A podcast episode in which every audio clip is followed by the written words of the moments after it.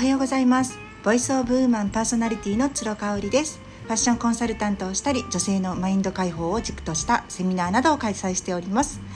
はい今日は8月最終日となります。8月31日ですね。はいえーと、今日はですね勝ち組負け組っていう呼び名ね。あの好きな方いないと思うんですけれどもじゃあね勝ち組って一体どういう人なんだろうって。これ時代によってもその経年劣化経年的なこと？年を得るっていうか時間が流れるにつれてまたその定義っていうのが変わってくるんじゃないかなっていうふうに思ったので今日は一番の勝ち組とはどういうものか？こういうことについてお話ししたいと思います。えーと、このねもともと勝ち組とかあとまあ負け組みたいな定義っていつからできたのかなって私の記憶をたどるとうんやっぱり酒井純子さんの「負け犬の遠吠え」っていう大ベストセラーありましたね。2000年の初めの方に出版されたと思うんですけれどもなんかもうねカバーとかも覚えてるな。もう本屋さんに行くとすごい並んでたから。ただやっぱり賛否両論かなりあったみたいですね。大論争を巻き起こしたっていう風に聞いてます。この時まだ私20代後半ででしかも1回目の結婚をしていたんですよね。でこの時の負け犬っていう定義が30代以上の未婚の子供がいない女性っていうことを定義されたみたいでもちろん大論争を起こしたわけです。でまあこれを聞いた時にねあ日本人っぽいなっていう感じがしましたよね私あの20代の前半にフランスに、えっと、留学をしておりまして、まあ、あの正直フランスという国は大好きなんですけれどもフランス人特にフランスの女性はね苦手だなっていう経験があるんですよね。それなぜかっていうとねとにかく強いんですよ。あのフランスのねフランスって日本人の女性がモテるって言われてるんですけど、まあ、アジア人ねの女性がモテるって言われてるんですけどそれねなんでって聞くとフランスの女性が強すぎるからってみんな言うんですよね。これねすごく納得でただその強いっていうのって悪い意味だけじゃなくって本当にこう信念がしっかりしている自分を曲げない、うん、とにかく自分ファーストっていう意味だと思うんですよね。だからこう三つ指ついてあの2歩下がって何歩か下がって旦那さんを立てるみたいなそういう日本人の女性がすごく新鮮みたいなんですよね。そうだからねあのその後日本で知り合ったフランス人の人は日本でやっぱり女性がその男性に口答えをしないとかねもう台所から出ないとかって普通に本に書いてあったって言ってましたえそんなのいつの時代だよっていう感じなんですけどあのそれをねあの全く日本人を知らずに日本に来たフランス人は思ってる人多いよっていうのを言われてびっくりした覚えがあります。うん、そういう意味ではねあの昔のその江戸時代明治時代、まあ、昭和初期まで女性ってねあのみんなおしなべて同じ人生を送っていたわけなんですよ。結婚する先も選べないし自由恋愛なんて禁止されていた時代が長いわけですからね。嫁ぎ先も自分で選べない、うん。まあ、人生自体をやっぱりその嫁いだ先のあのご主人が決めるっていう感じでしたよね。やっぱ器量がいいとそれだけ嫁ぎ先がたくさんあるとか。うん、なんかありましたよね。頭がいいとかっていうのが全然あの重視されないから重宝されないから学校に別に行って学をつける必要もないっていうね、そういうのありましたよね。もちろんあの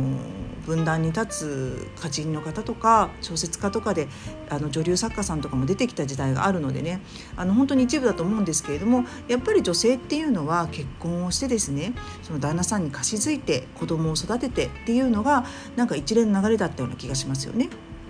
うん、でも今ってそうじゃないじゃないですか選択ができると。うん、仕事を取るのもよし家庭を取るのもよし子供を産む産まないの選択も自分に全部委ねられてるっていうことなんですよね。うん、そこで出てきたこの酒井純子さんの本でまたなんかやっぱりちょっとこの女性の中でカーストができちゃったようなそういうイメージがありますよね。じゃあ今ね、えー、と2003年かな酒井さんが出した本からもう今18年経ちましてじゃあ一体一番の勝ち組とはどういうものだろうかって皆さん考えられたことありますか？私ねうーんなんかいろいろはっとこう本を読んでいたりとかあのインタビュー記事とかいろいろテレビとか見ていて思うことがあったのでちょっとまとめてみました。えっ、とね今読んでるハーチューさんの本がねえー、半径5メートルの野望っていう本があってハーチューさん今30代前半なんですけど5年前ぐらいかなに書かれた20代後半に書かれた本があってもう素晴らしく面白いですよね。あすごいなハーチューさんってすごく文章力があるし物事を俯瞰してみる力もあるし自分のことに対しても自分に期待をしてるっていうそういう力もすごくあるなって感じます。でハーチューさんがこの半径5メートルの野望の中で書いていたのが人生の3分の1を占めるですよ仕事って。うん、仕事をしてる人って人生の3分の1を占めるんですけどその仕事をしている時間が楽しいと思える人うん、っていうふうに書いててあこれは勝ち組なのかなって思いました。うん、仕事がねそのお金を稼ぐツールなわけではなくて何かこうあの我慢して無理をしてやるっていう目的ではなくって楽しいと思えること、うん、あの人から求められるから楽しいでもねいいし、まあ、あのお給料がいいから楽しいでも何でもいいと思うんですけれどもとにかくその仕事っていうのが本当に我慢をして辛いものって思ってる人って人生の3分の1そういうふうに思ってるってことなんですよね。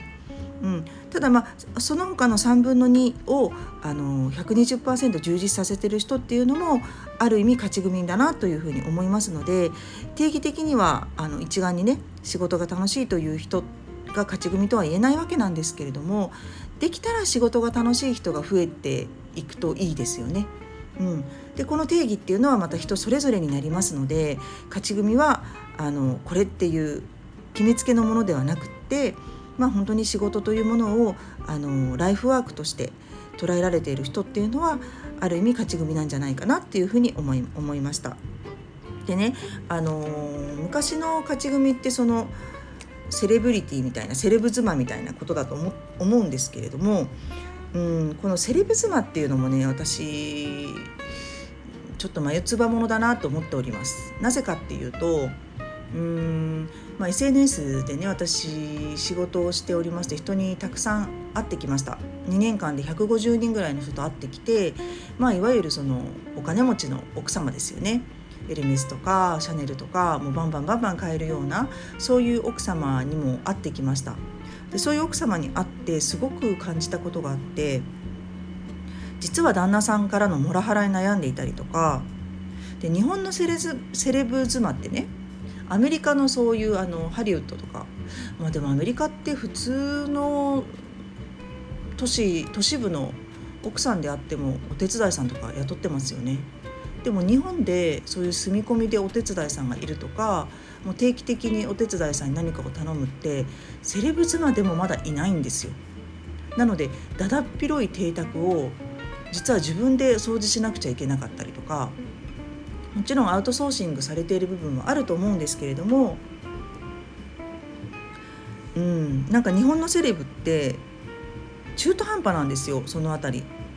お金は持ってるしバンバンブランド品も買えるし旅行に行ったりとかできるけれども実は家事はめちゃめちゃやってるとかね。うん、でそれにすごく悩んでいる方がいらっしゃったりとか先ほど言ったように旦那さんのモラハラに悩んでるモラハラっていうのは俺が稼いでいるお金なんだから感謝しろよとかね子供たちの面倒はお前が見るのが当たり前だとかねそういうやっぱり昭和的な、うん、昭和昭和以前の考え方を持っている旦那さんが、まあ、いらっしゃるっていうところであセレブ妻も大変なんだなって思いました。全く勝ち組とは思わなかったっていう背景があります。そしてね、えー、と2つ目は何事にも正解ではなく解決を求める人。これね勝ち組の定義として私挙げたいと思います。実はあの明日から読もうと思っている社会派ブロガーのチキリンさんの本で「ゆるく考えよう」っていうアマゾンでね昨日届いたんですけどそこの帯にね糸井重里さんが書いてあった言葉なんですよ。あらゆる物事を正解ではなくて解決に導いてくれる本。これね読みたくなりますよね。めちゃめちゃ読みたくなりませんか？丸か×ではなくってその人にフィットする How How to っていうことなんですよね。これねめちゃめちゃ今の時代にこうするフィットする本だなというふうに思ってます。ただこれ出たのがね56年以上前だと思うんでね糸井重里さんもすごいしチキリンさんもすごいなっていうふうに思います。これまた読んだらねあのフィードバックさせていただきます。なので解決を求めるっていうことは正解ではなくって例えばそれが楽であってもそっちを選ぶ。正解よりも快楽ね快を正解だと思ったらそっちを選ぶ。うん、そっちが私にとって今必要だなと思ったらそっちを選ぶっていうことですね。だから正解ではなくって自分が求めている「How to を」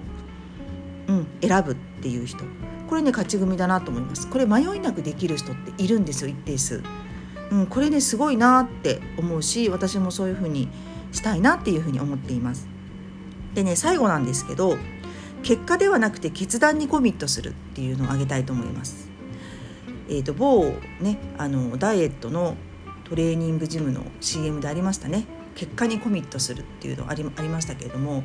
あの結果にコミットだけしようとするとやっぱり無理をしたり我慢をしたりっていうそれがセットになってきちゃう場合があると思うんですね。結果ではなくて自分の下した判断決断にコミットするっていうのがすごくかっこいいしすごく美しいし私はそれを勝ち組と呼びたいというふうに思っています。はいいかがでしたでしょうか？人生今日は人生一番の勝ち組とは？ということでお話しさせていただきました。ありがとうございました。